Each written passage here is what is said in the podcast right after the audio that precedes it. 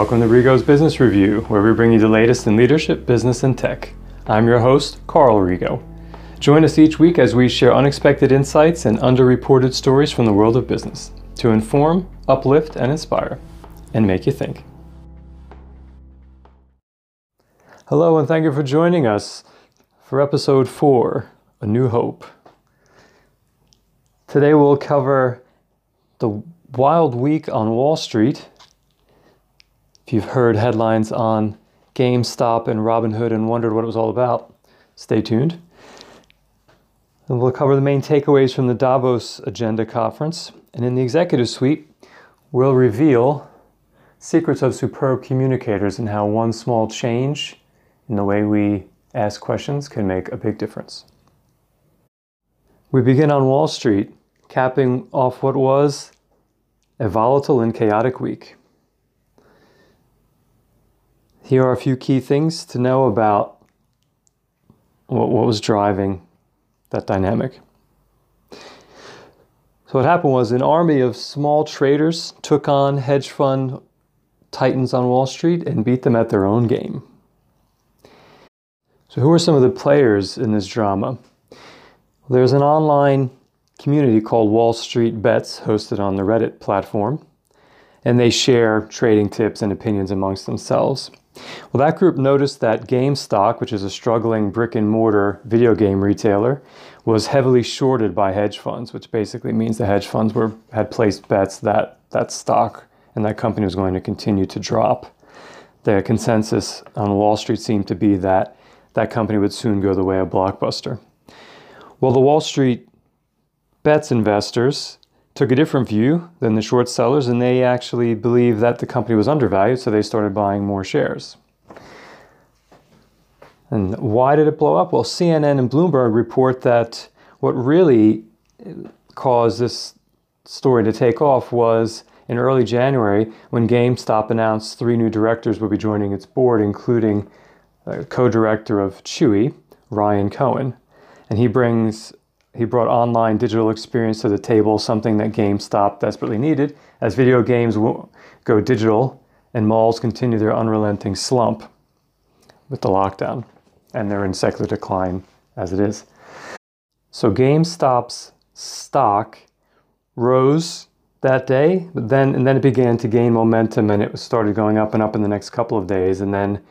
Uh, as of the end of January, the stock was up 1,600 percent from the beginning of the month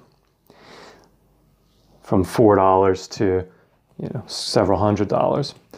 Uh, ultimately, the surge had a lot to do with the fact that um, as the Reddit investors uh, got more involved and bought a lot of GameStop options, those, those hedge funds who had shorted the stock were forced to buy more shares to cover their losing bids thus which drove the share price up even further. That's a process that's known as a short squeeze. So once the shorts had made, the shorts were overextended. Uh, one estimate shows that between 140% to 260% of the available shares in GameStop had actually been shorted. So it was quite a, a lot of hedge funds had piled into that position. So it was ripe for the short squeeze.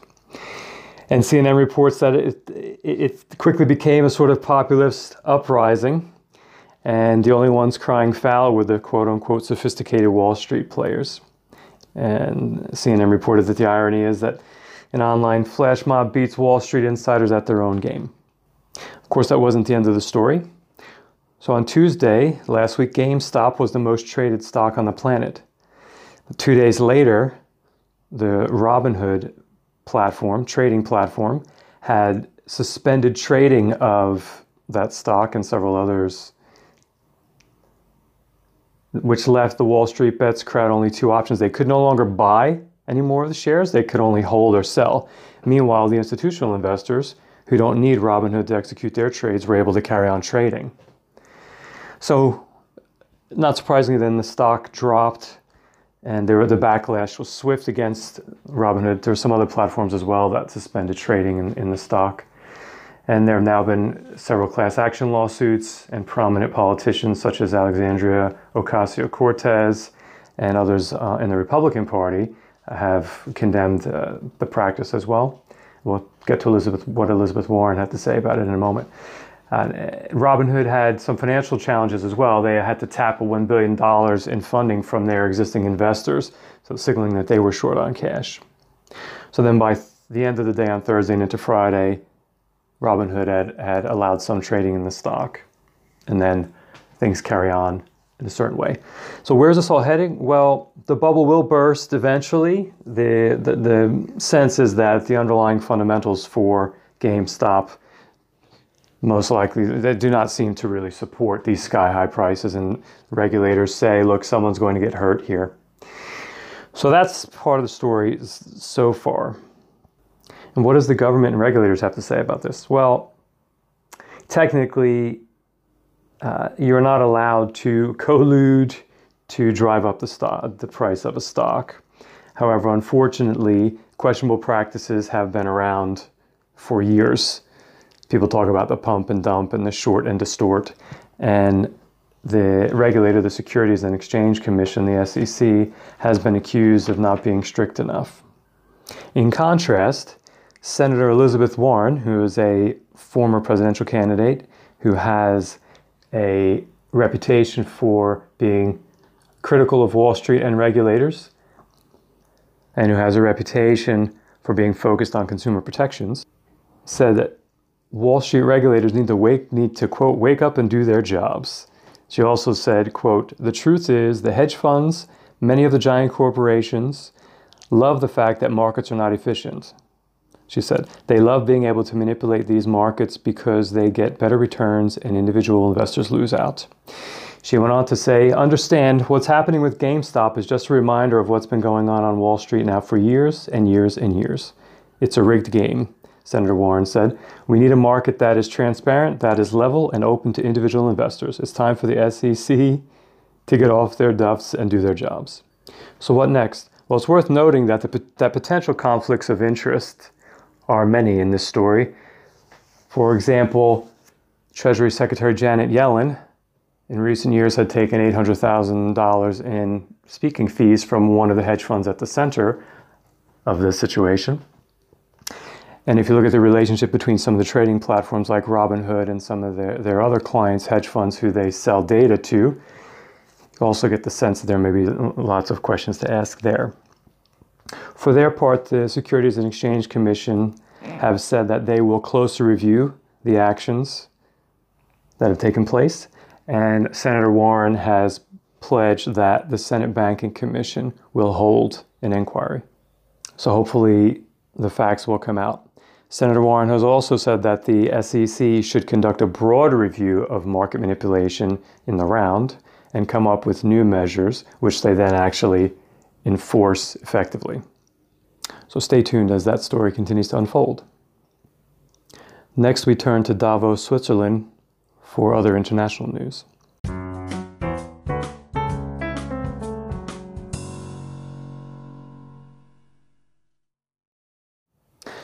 The first ever virtual Davos Agenda Conference wrapped up this week, where 24 world leaders met under the banner of Rebuilding Trust in a Critical Year. They discussed a number of partnerships and initiatives to address crucial economic, social, and environmental challenges, uh, including the pandemic. And the conclusions from the Davos agenda will feed into the upcoming special annual meeting in Singapore later this year. So, what were some of the headlines? Professor Klaus Schwab, the, the executive chairman of the World Economic Forum, said Quote, we need to move from a world which is just based on material objectives to one that is much more conscious of the well being of people. And he added, we are witnessing a mindset shift from short term profit maximization to a world that is much more characterized by stakeholder responsibility. And that's something we've talked about on this show and we'll continue to pick up on in future episodes. Schwab said that the pandemic has shown that companies committing to stakeholder capitalism perform much better because they invest in the long term viability of the company. They also touched on the importance of a wider definition of capital, one that includes human, social, and natural capital, because it is all those aspects combined that create wealth and prosperity. And of course, sustainability and support from the vulnerable were emphasized, including the importance of containing COVID 19 and working quickly to mitigate further fractures in society. World, World Economic Forum president noted that the most pressing issues we are facing do not recognize borders. But deep and meaningful global cooperation is not always a given. It requires deliberate action. And I would say that is absolutely right.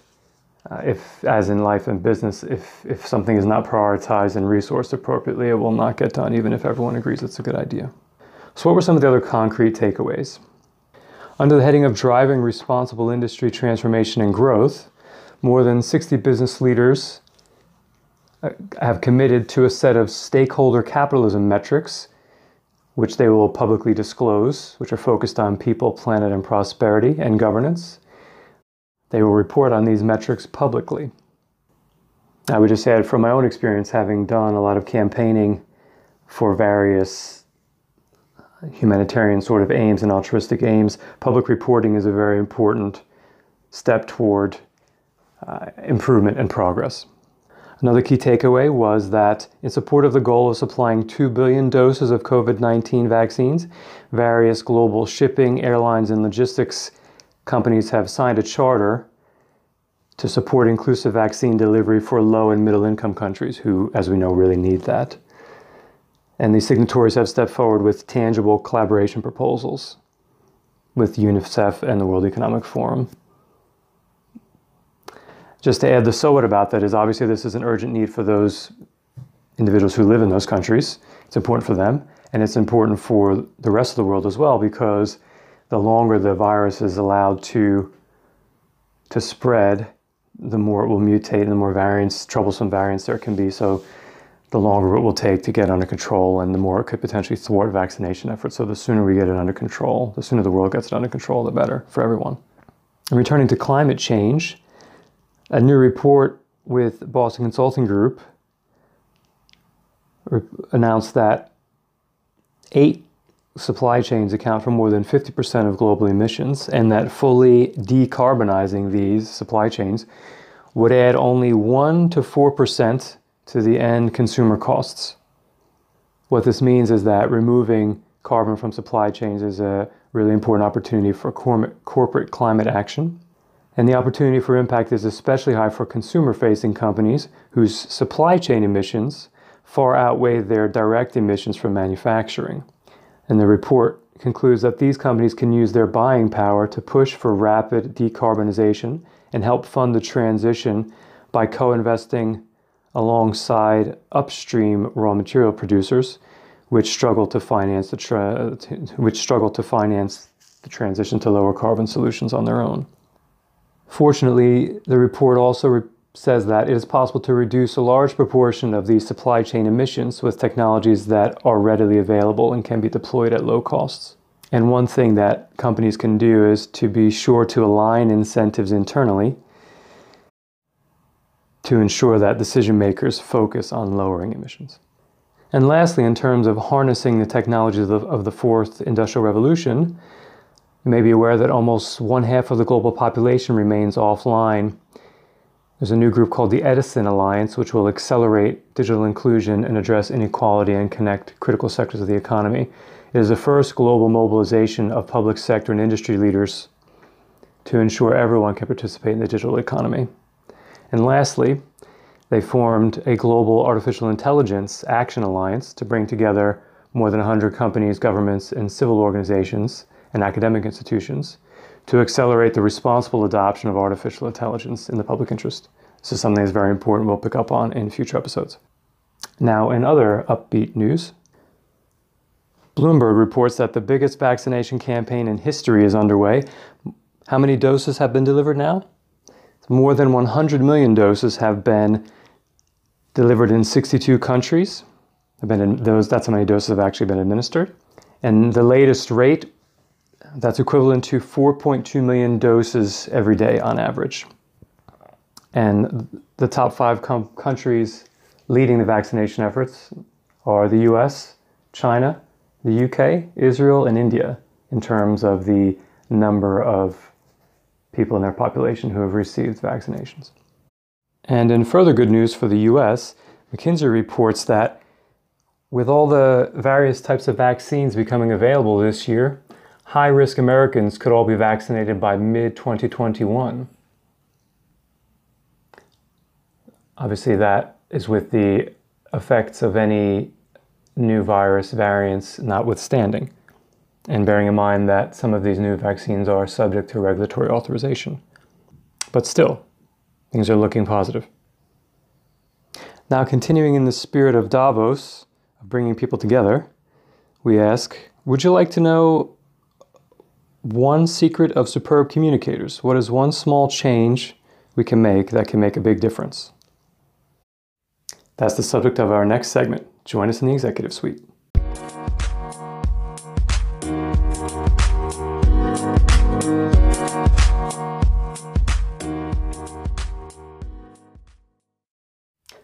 Today we're going to start by conducting an experiment. Don't worry, it'll be fun. Experiment consists of two questions. Question one, why are you listening to the podcast today? Question two, oh, what was it that made you listen to the podcast today? Question for you, right? Which of those questions did you, did you prefer? Which one left you with a more positive impression?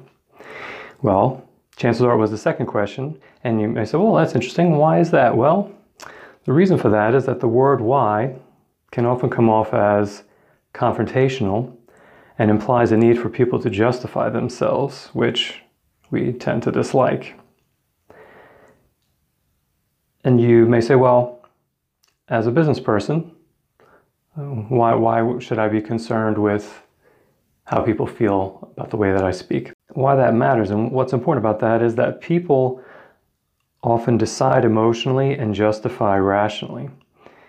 And since people do business with people they know, like, and trust, we want to put our best foot forward and not break rapport or introduce friction unnecessarily and unintentionally. Now, that's not to say that the word why is never used and never helpful because it is. For example, in engineering, I trained as a quality engineer as one of the subjects that we studied and applied, and it's part of Lean Six Sigma. When you're getting to looking at the root cause of a problem, you do a root cause analysis. One tool is called the five whys. So, for example, if you were investigating uh, what made a production line breakdown, it's understood you're seeking a root cause. There are other contexts where the, the word why can actually backfire and be very damaging to your relationship and to your whatever endeavor you're pursuing. So we're going to take a look at some of those contexts and what we can do about it. So for example, in sales, you don't want to do what I just did in the experiment, which is you don't want to open with a why question. Again, because that can put people on the defensive and actually gets in the way of you getting uh, accessing and, and people, having people share the information that you seek. According to industry gold standard uh, sales training organization Miller Heiman, uh, communication studies have shown that not using the word why to access information can actually double the amount of useful information that is elicited by your questioning approach. And we'll talk about how to do that. Now, in sales, you can use it sparingly. You can use it as a follow on question for a previous question, but you don't want to open with it. And even so, you can, and you can use it sometimes if you're asking people how they feel about something, if you're asking them to make a value judgment or asking how they feel or their attitude about something, even then use it with caution. And when you do use why in this way, your tone of voice needs to convey that you're seeking out the person's uh, you're seeking out the person's opinion and not challenging or questioning it. All right, so definitely use this the why format sparingly. Anyone who has a three-year-old child will tell you that the word can get irritating. So what can we do instead? So what if you're with a prospect and they say, "Oh, I don't like this," or uh, "It costs too much," or what have you? Uh, you could say, "Well, oh, oh, how do you mean?" Or "What makes you say that?" It's far less confrontational and keeps the conversation going and keeps the rapport maintained. One other nuance about that is, is changing from asking someone why they did something, which comes across as a demand for justification. If you change to say, oh, how did you decide to do something? That's merely asking the person to describe their actions, and that phrasing is perceived as less threatening. And again, uh, Miller Heiman says, and I would agree with this, it's the difference between uh, having a conversation and it feeling like an interrogation.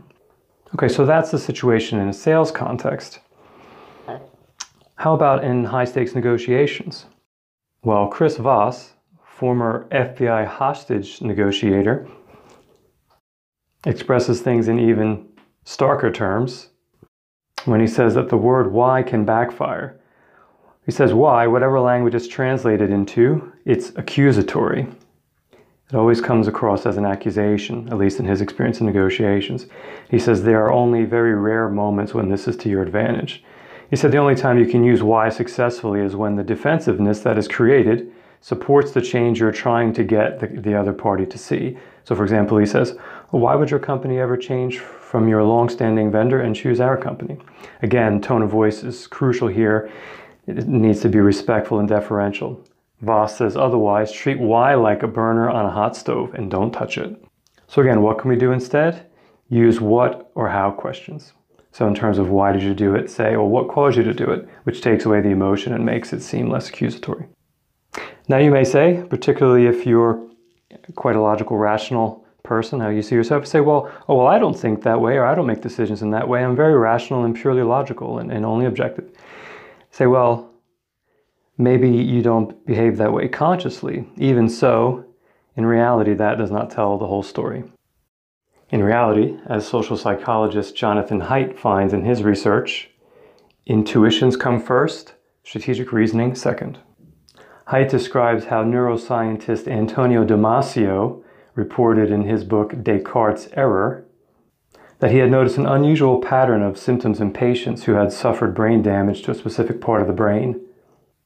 The bottom middle prefrontal cortex is the region just behind and above the bridge of the nose. What happened was that for those patients, their emotionality dropped nearly to zero. They could look at the most joyous or gruesome photographs and feel nothing. Yet they retained full knowledge of what was right and wrong, and they showed no deficits in IQ, and they even scored well on tests of moral reasoning.